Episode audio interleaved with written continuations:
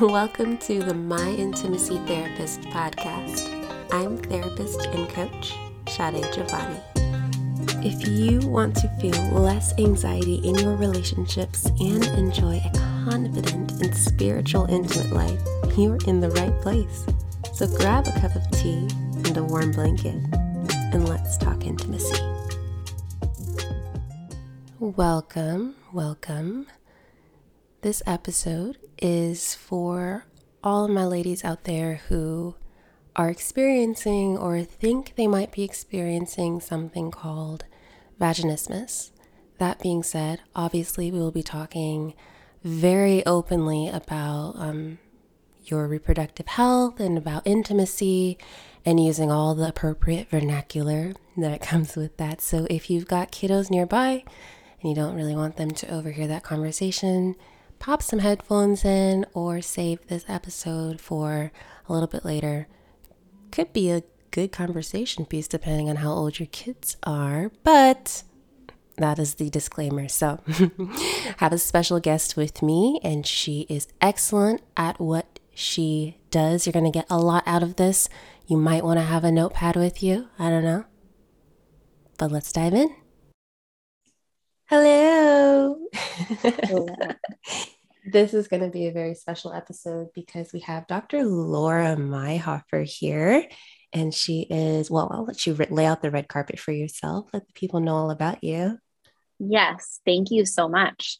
So I am a doctor of physical therapy, uh, and I specialize in treating individuals with pelvic floor dysfunction.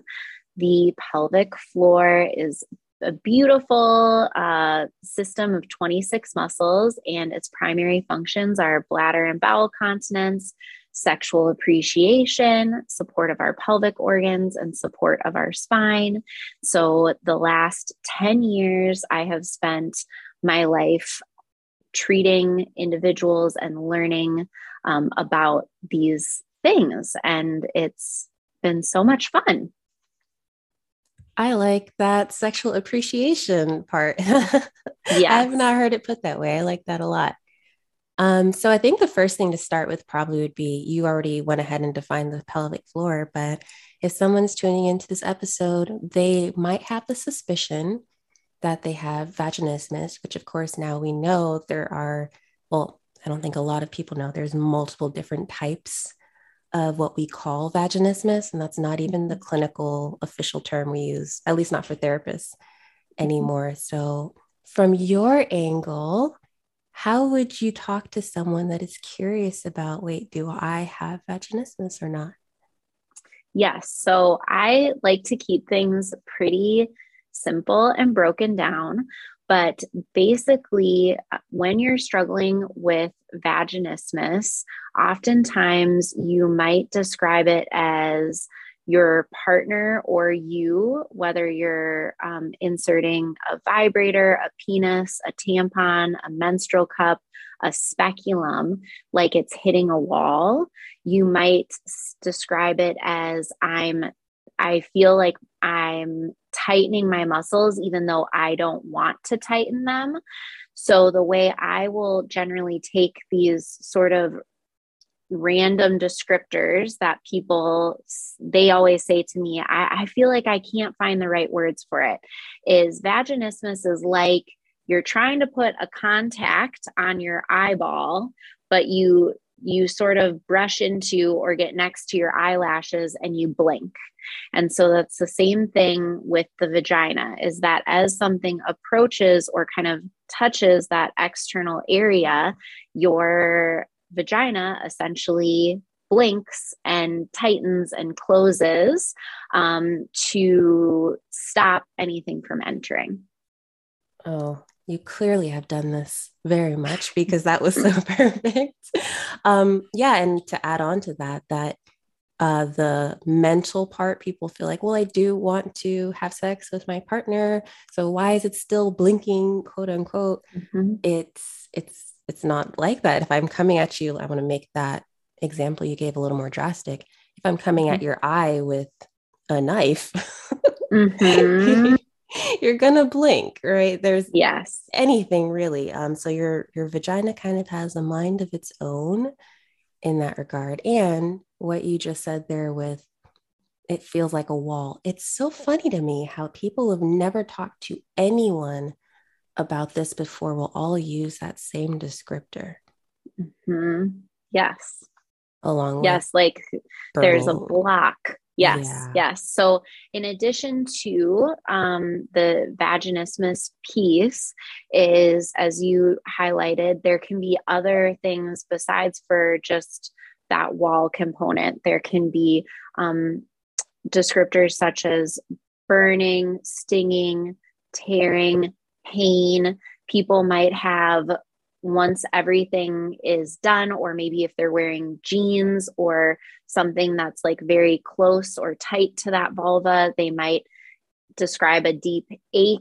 Uh, sometimes I've heard people say heaviness because their muscles are sort of tightened all of the time. And that sustained tightening or tends to be that dull, vague ache.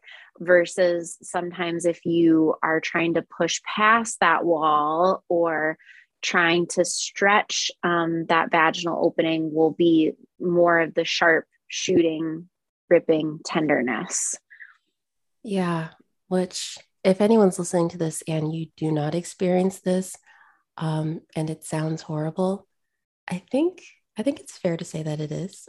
Mm-hmm. And that's part of the the loneliness and the exhaustion and the hopelessness that can come with people who experience this is you have no idea what's happening. Mm-hmm. And I'm sure you've experienced this too. People have gone to doctors multiple times and been told, oh, there's nothing wrong. Everything looks fine down there, or just drink a glass of wine and you'll be better. Yes. I was just going to say that is so many times people will say, well, your sexual debut, the first time you have intercourse, the first time you have a pelvic exam, it's supposed to hurt. It's going to hurt. Prepare yourself for it to hurt. And then say you have that first experience and it's painful and you keep having that experience, or you're concerned you're going to have that experience, and you go into your trusted provider and they say, it's not that bad, or have a glass of wine, or maybe you need to try harder. And it just crushes my soul because they are so, so wrong. And there is help for individuals who deal with this. And it Sometimes it is related to trauma. Sometimes it's not. I think that's another common misconception is, well, I can't have vaginismus because I've never had anything traumatic happen, or, um, you know, any number of thoughts. Sometimes it's, there's no direct cause. Sometimes there is a direct cause, and it's psychological, where that comes in with talk therapy and sex therapy. Sometimes it is purely physical, where, well, I'll let you speak to that side. And sometimes it's a mixture of both, where by the time someone comes in for treatment, it's kind of a, which came first, the chicken or the egg thing? Did the anxiety create the issue, or did the issue create the anxiety? But it's all just one big blob of stuff. And so I'll talk to where I approach it as a sex therapist in a second, but what about you? If someone comes and you do an assessment, what does that look like? What can they expect when they make that appointment with you? Yeah. So I, uh, when they make an appointment with me, we always have a free twenty minute phone consultation, just so they, we make sure we jive and mesh. And I have lots of, um, social media things, again, cause I think a component of this is ensuring that the provider you're going to is someone who you can trust and isn't going to discredit your experience. So that's the first thing. Not all places offer that. The second thing is I send a really comprehensive intake questionnaire and forms, so that prior to you even stepping foot in my door, I have been able to do kind of a comprehensive chart review. Uh, so I understand, is this something where maybe you had an unwanted sexual experience or some type of physical, mental, emotional abuse? Or did you randomly have a back injury or something? And then we sit down and we just have a discussion to put descriptors around what it is that you're feeling and experiencing. And then I like to use a lot of diagrams and anatomy models to explain what's happening with those muscles or what I think is happening. But I also take a ton of time to explain the physical assessment component. Now, I will say any person who puts hands on you should always get your consent first. Uh, personally, I can modify my physical exam a ton to meet wherever the patient is at comfort-wise. But generally what I'm doing is I'm having someone get undressed from the waist down, and I'm looking at their pelvic floor first, not even touching them, and asking them to do ranges of motion with their pelvic floor. So tightening, bearing down, deep breathing, coughing, and that gives me a sense of how their pelvic floor moves. And then I gently, as if I'm pushing around their eyeball, will push gently into the muscle tissues externally to see, are they tight, tender, soft, supple?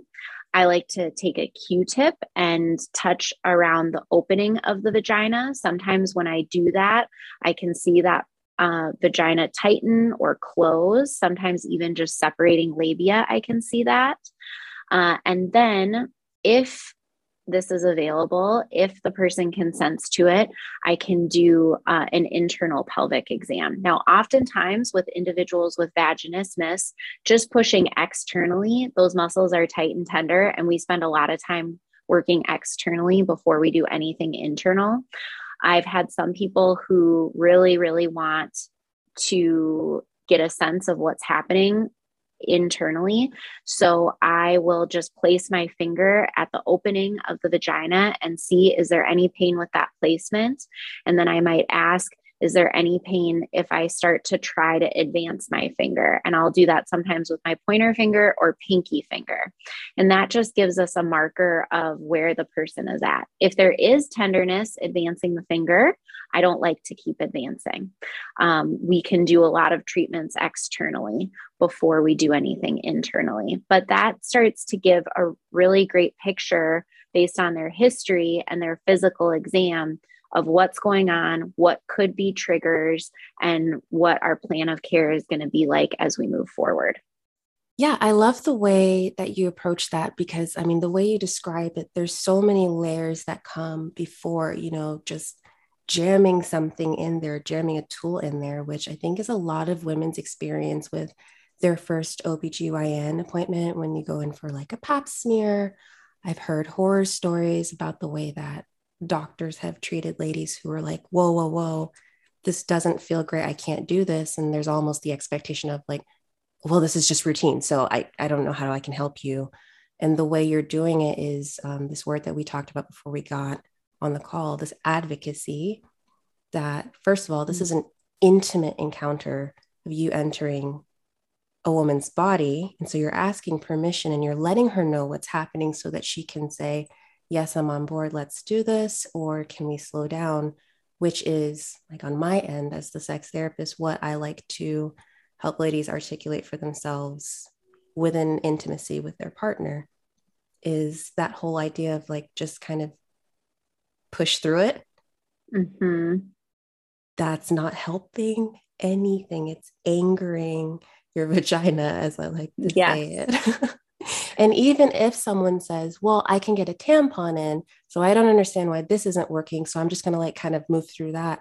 That's also not the case. It's, it's different. Mm-hmm. There's a, a lack of control that comes with another person, whether it's in the medical environment or with your partner, even if you trust the person. So you do have to be fully on board for what's happening with your body. Yes. And I will say I graduated from P T school in twenty twelve and I went to Mayo Clinic, and I remember talking about consent and someone told me, one of the teachers said, just by them walking into your office, your room, they are consenting to be touched. There's no way. And I remember thinking, that seems odd. You know, young, young Laura was like, I huh. think that that doesn't seem quite right. And so then when I went and actually worked at Mayo, that was the same message. And I, a lot of times I do my own treatment or therapy. I really try to put myself in the person's shoes. And I'm like, I am not, I tend to be really comfortable with um, providers, but I don't have a, a big history. So I understand that's my privilege um, because of that. And I'm very lucky for that. And I just thought if I had pain or if I had this going on or some type of history, no, no, no, no, no. So I try to now educate the next generation and be vocal. And I always say to my patients that you're the captain of the ship. So whatever you want. So I just had an individual not that long ago who was very nervous about me touching their body and had vaginismus.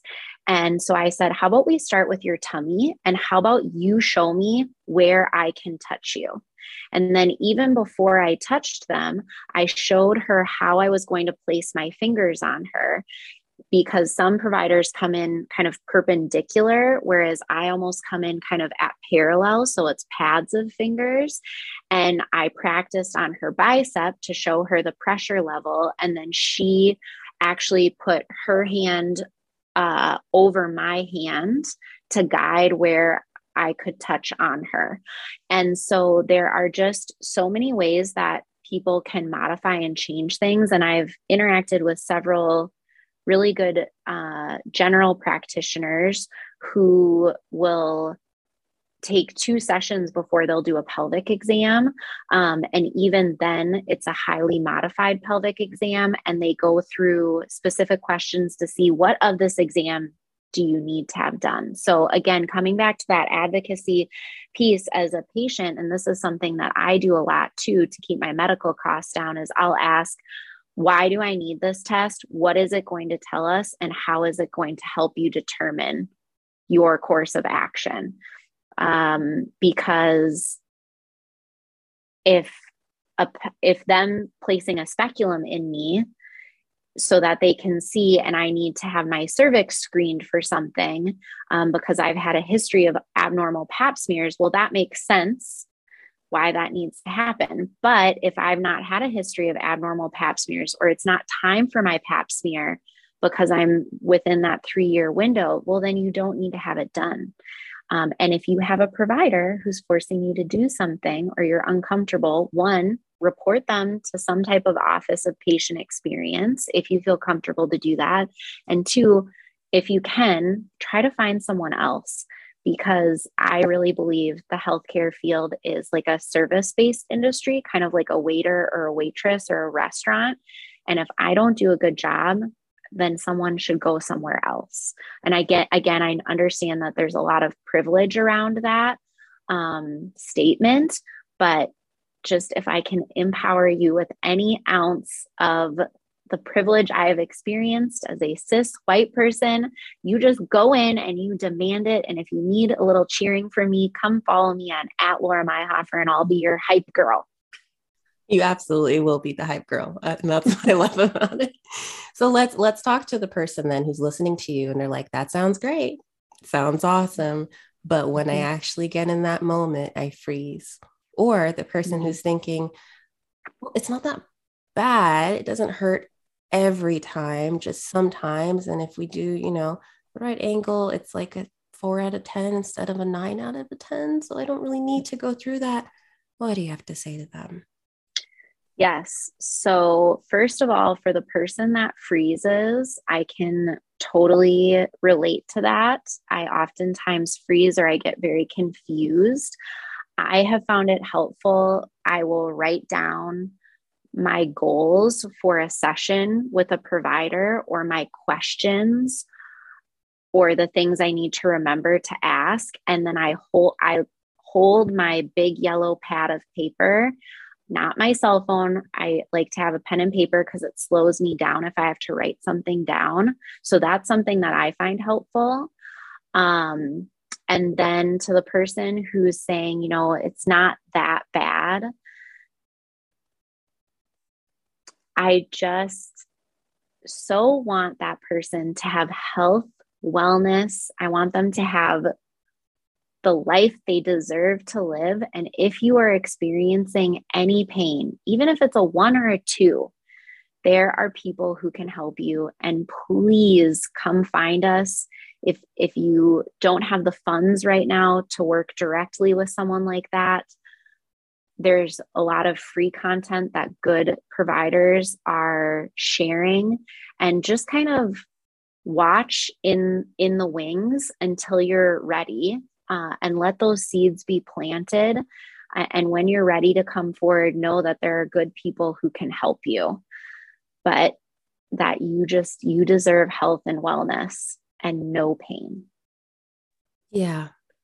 Yeah. And I don't know where that, so the me coming from the cognitive side of the way beliefs are shaped, it's possible someone could hear that and it almost goes right over their head, or they think, well, you don't understand, or, you know, I, I can't do that, or it's not for me, or something like that. Sexuality is such an intimate part of what fuels your sense of well-being, what fuels your connection with your partner. It deepens your connection with your partner, or it can. And so to cut that off, or to say, well, that one can go, if it's your choice and you don't see sexual enjoyment is something that's important to you, that's one thing. But if it's something you would like to enjoy, then this is a similar investment to, you know, if something was going wrong with your car, or if something was going wrong with another part of your medical health where you would probably give it quicker attention. It's okay to see this as important and not just as a luxury. Yes. I think of it kind of like the dentist, because I think sometimes, you know, you might have like a slight toothache, you know, but you really don't, we don't walk around, at least for me and my mouth and most people, our mouths don't tend to have pain. You know, I can have back pain. I can have neck pain because of stress, tension. Sometimes I have some jaw discomfort because I clench, but generally that tooth pain there, that shouldn't be there. And, and if you leave it, it will start to build and get worse. So that's another thing that I think is so important that you highlighted, is someone who's maybe saying, well, I'm at a four out of ten with pain, or I'm at a two out of ten with pain. I always wish whenever I talk to people who are reporting eight, nine, ten out of ten pain, at some point they were just at a one or a two. And I'm like, oh, if you would have just come in then, you know, you wouldn't have had this horrible five or ten years. I want to take those five or ten years away from you. And, um, and so coming in early and finding someone who's good, so you're not wasting your time and money, is key, because someone like me who's been treating for many years, someone like you who's been treating for many years, we might be able to give you more targeted, tailored treatment that will take less overall visits. Uh, and I always say, I want people to be fiscally healthy as well as physically healthy. And yes. so I, I have people who have vaginismus who are like, listen, I only can afford to see you once every four to six weeks. Okay. Okay. Let's go ahead. Let's work on that. And then let's review if we need to. one hundred percent agree. Same with Um, couples counseling and sex therapy. These all work together. So I tell people, it's like you have a team, and that can see over, seem overwhelming, especially financially. But if you have a team, we can also work with all of that in mind. It's like, okay, we can get you to a place in couples therapy and then take a little bit of a therapy break so you can go intensive on your pelvic floor for a little bit and start doing the exercises over there, and then come back and let's work on those conversations again. So it, it's an inclusive approach. And if you are working with someone who is not inclusive, then that's also something to reevaluate. I know it's exhausting trying to find the right person. I, it's almost like you're going on dates again. And it's like, you know, mm-hmm. the fifth or sixth date with someone that's just like, ugh, whatever, just, I'm just going to go home and watch Netflix. Yeah. I don't even want to do this anymore, but yes, keep going, because when you find the right fit, it is something where we're not trying to take advantage of you being in our office. We want to kind of work ourselves out of a job, so to speak. Yes. Yes. That's what I, I love that. I'm always like, I'm trying to teach you to be a pelvic floor physical therapist.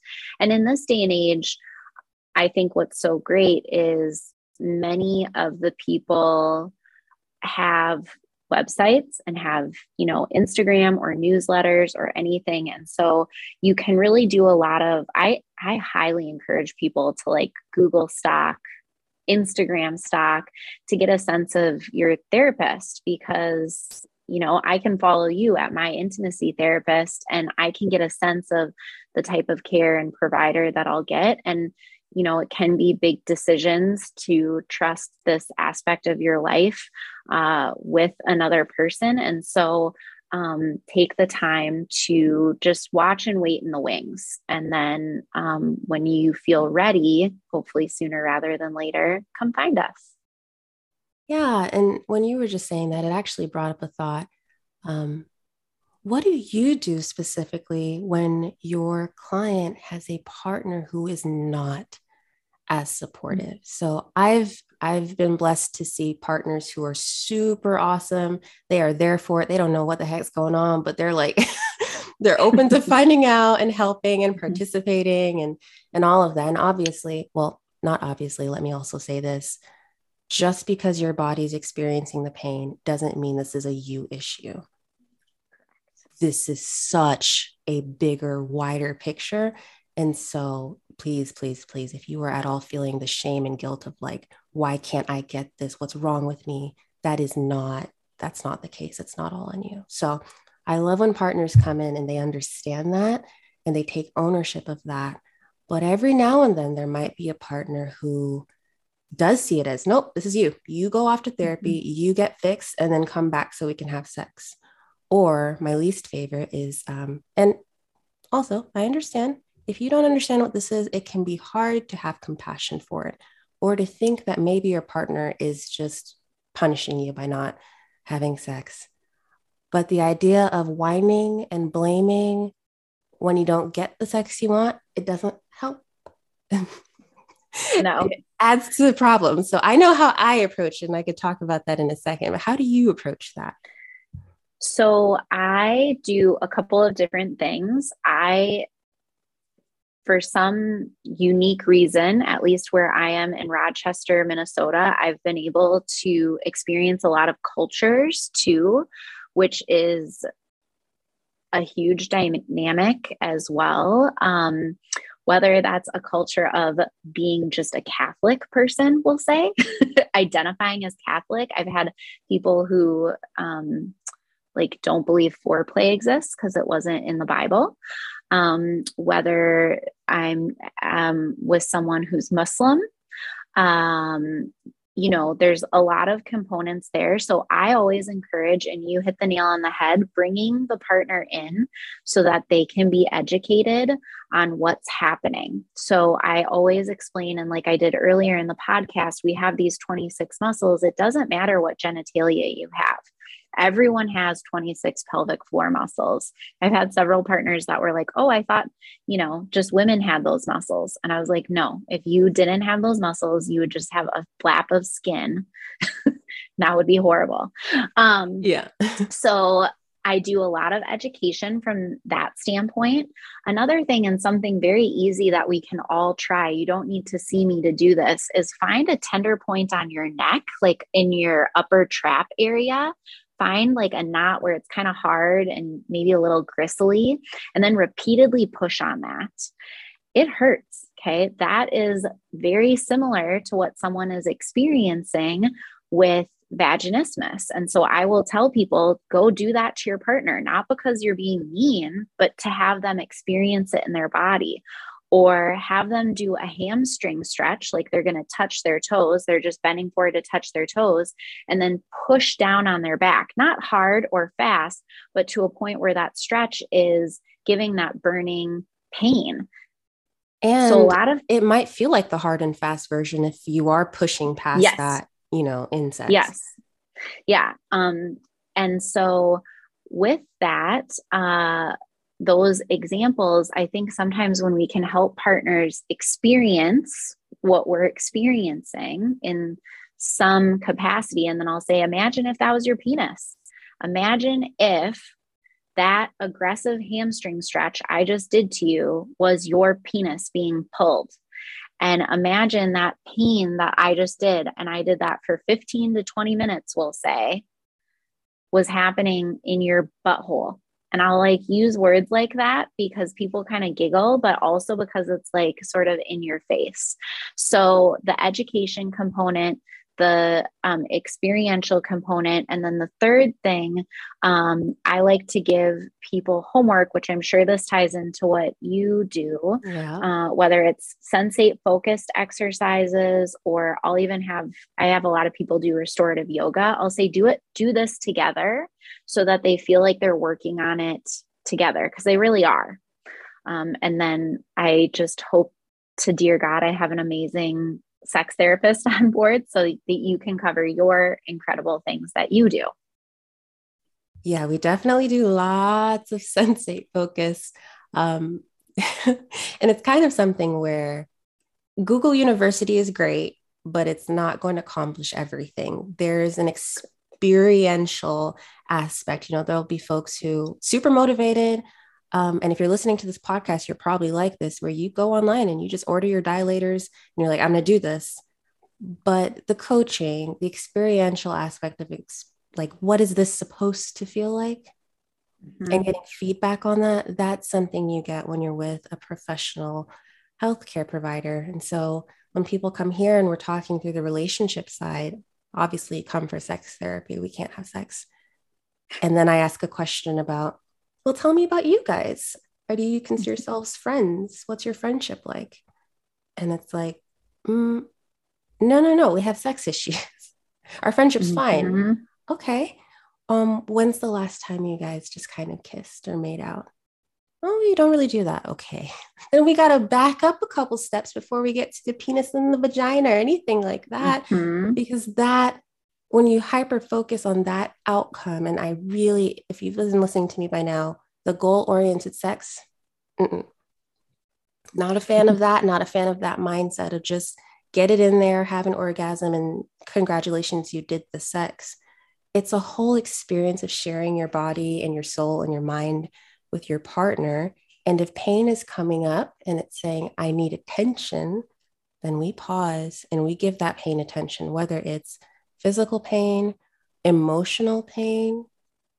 Mm-hmm. We have to care for those things. Otherwise, it's just going to exacerbate. And I promise you that pain is going to find a way to get your attention one way yes. or the other. Yes. And I love how you said that professional aspect of things. I think something I have learned being more in the online space of blogs and Instagram and YouTube is, in order for you to even see the content, they have to do clickbait things. They have to do things that are going to grab your attention for you to say, I need to read this. It's not necessarily the thing that is truly going to help you.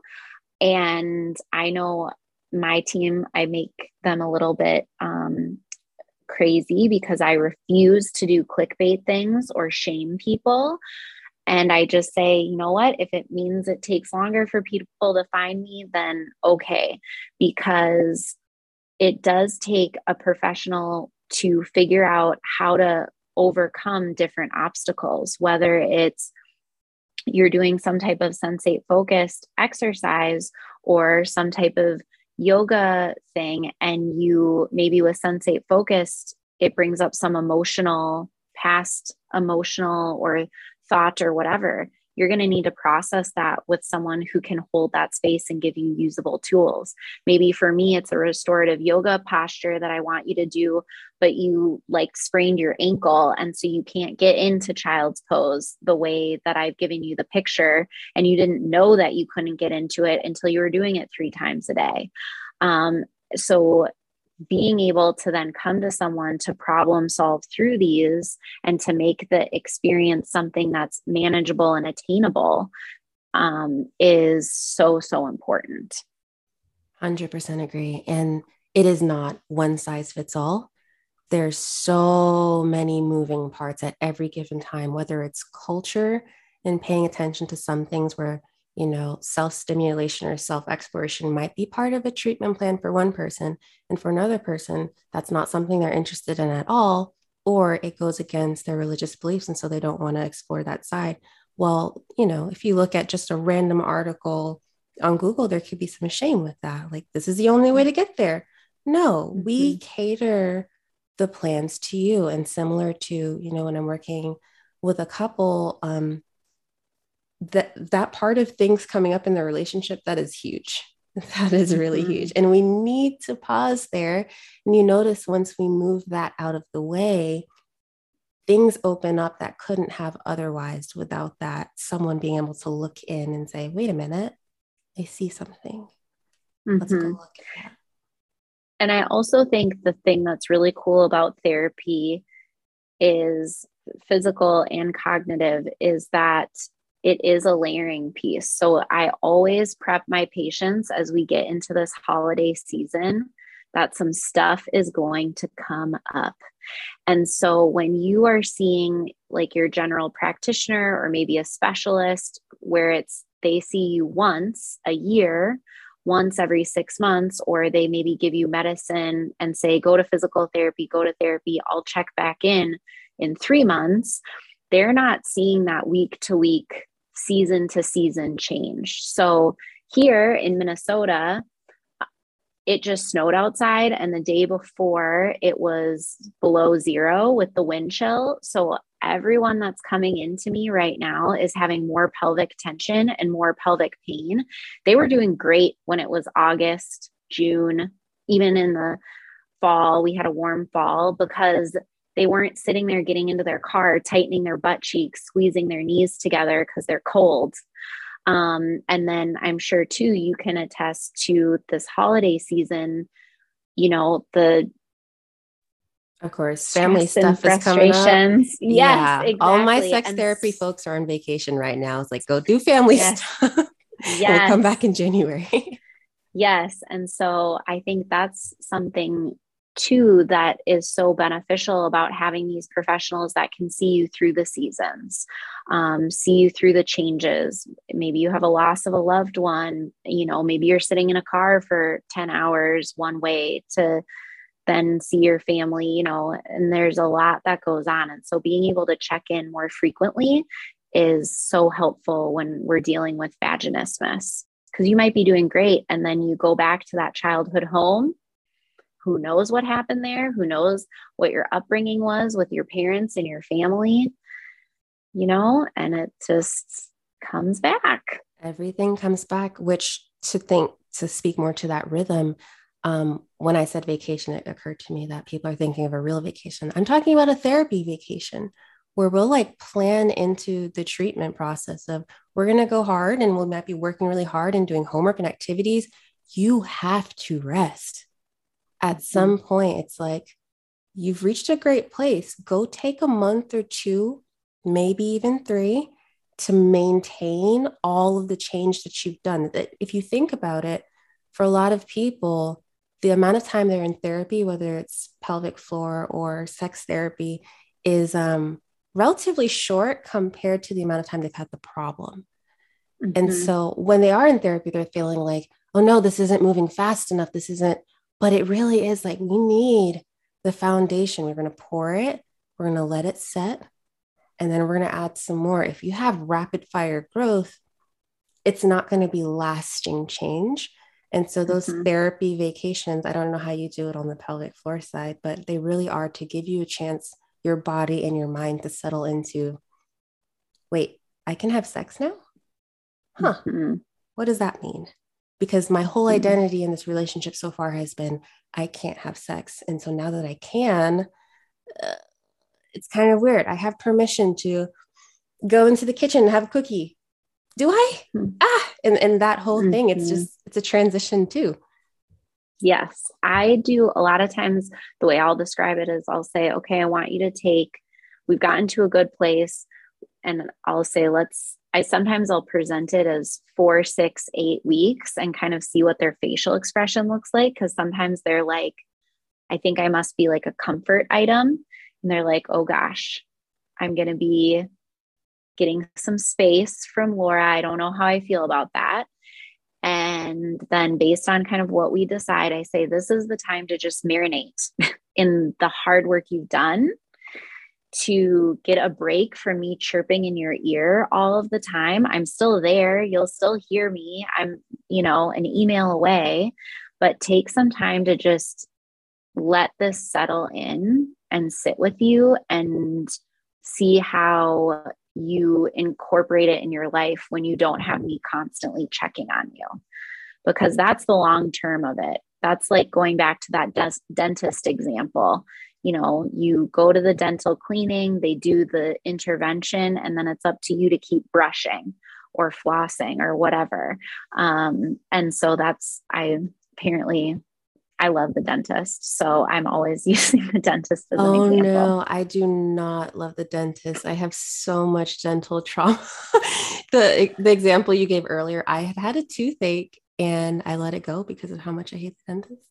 Turns out my tooth was dying. Um, Oh, no. Needed a root canal, but I was like, oh no, this is just T M J. That's fine. I'll just take yoga. It'll Yes. Dental trauma is real. And there is some research in the physical therapy world that the, um, our T M J, so temporal mandibular joint, and our vocal cords are very much tied into what's happening with our pelvic floor. So there are many individuals who um, I think should be in cognitive behavioral therapy to address the challenges they have around their mouth and what's happening at their mouth, and going to the dentist for therapy and care and all of that, who also tend to be pelvic floor patients. So maybe that's something you can explore with your clients, yes. especially with like vaginismus clients. Like, how do you feel going to the dentist and having work done in your mouth? Because many people that have tight pelvic floors, I find uh, are jaw clenchers. They could be people who are either overly vocal, like maybe Over, would be someone that I would say overshares, or they can be people who mm. undershare and don't have their own voice. Um, and so it's like, it gets stuck, stuck here, or it's like overworking here. And then that, I see it translate to the pelvic floor. Oh, that's awesome. I love connections, because on the anxiety end, we see that people who have, um, kind of generalized anxiety or issues with anxiety just across lifespan are more sensitive to potentially having issues with vaginismus. So there's other mm-hmm. indicators that this is an issue, or just other angles to approach it from. I love it. Yes. Yes. Yeah. And I, as you know, as we keep preaching, there's help for you. There's help for you. There's help for you. Um, and also I will say, I think there are a lot more people that have these issues who either, one, don't even realize it because it's just how it's always been. No one's ever mentioned it. Or um, they, because they just, people don't talk about it, you know, and they're, I never, the statement I'll hear is, I never heard my friends say anything about it. I never heard um, my parents talk about it. I didn't see it on T V. I mean, anytime I see any sexual dysfunction highlighted on T V, I nearly stand up and start clapping.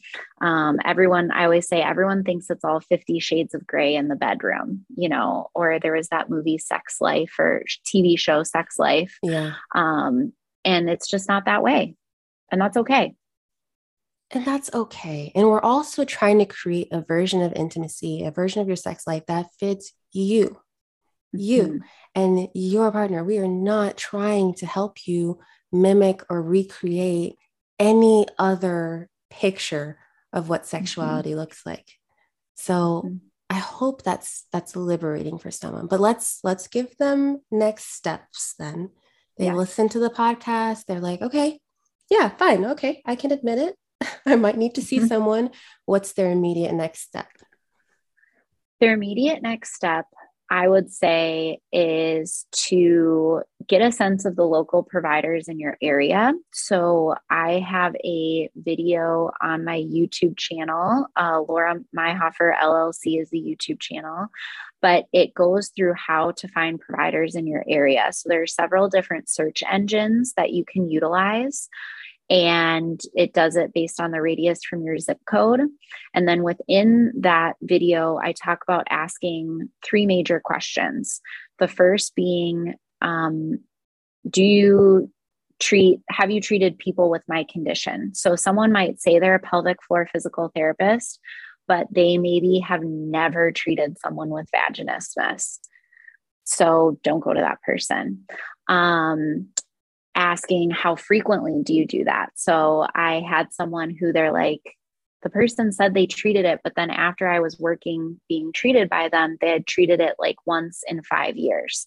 So getting a sense of how frequently. And then the third being, do you do internal and external pelvic examination and treatment? So that just helps, helps you know that they've gone to get the extra education, the extra continuing education. So my big thing is I don't like it when someone calls themselves a pelvic floor P T, but they refuse to like look at your genitals.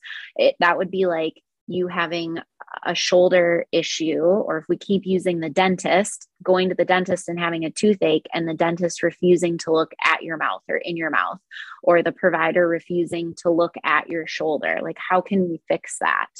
So those three questions, usually the front desk staff, a manager, or even if you get to talk to the P T, will be able to answer those questions. Um, so that would be the next step, I think, um, because then you can get a sense of who's in your area and if they're good or not good.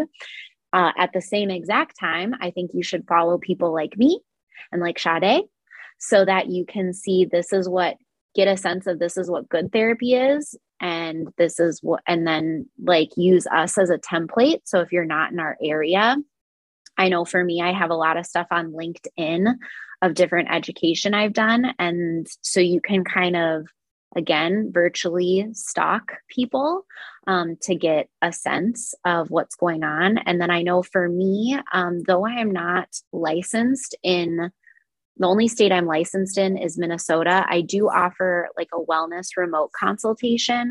Um, so if any of this seems overwhelming, um, I offer this remote consultation as a high touch point where we can talk to each other, go through what to expect, and outline what you should have in a plan of care. So you can go in to someone armed.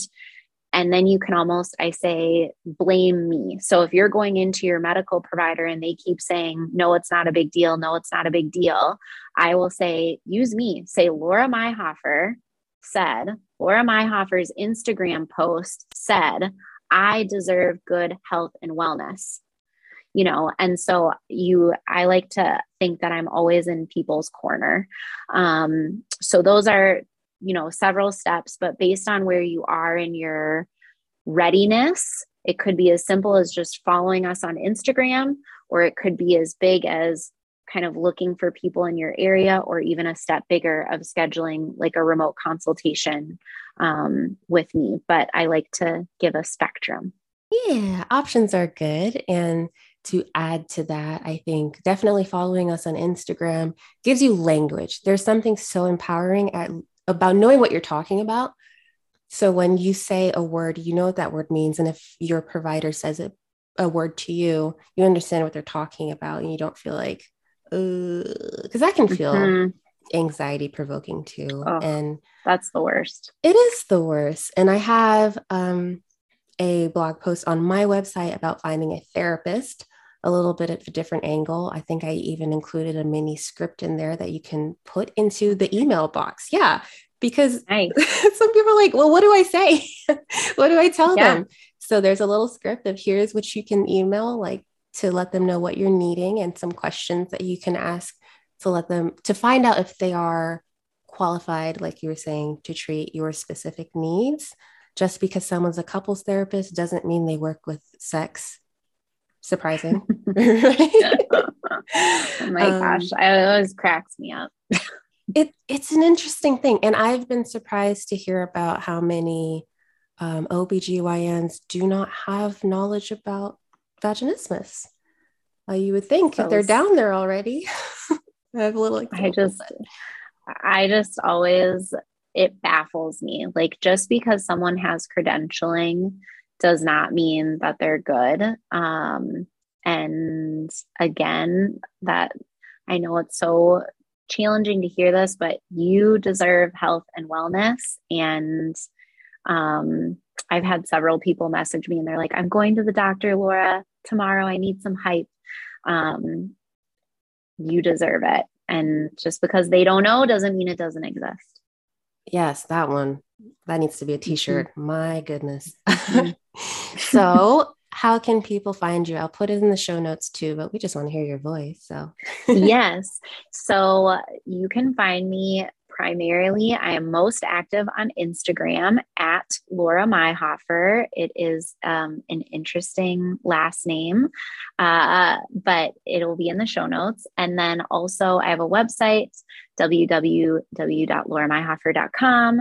And I do a newsletter every couple of weeks. And then also I am on um, YouTube as well.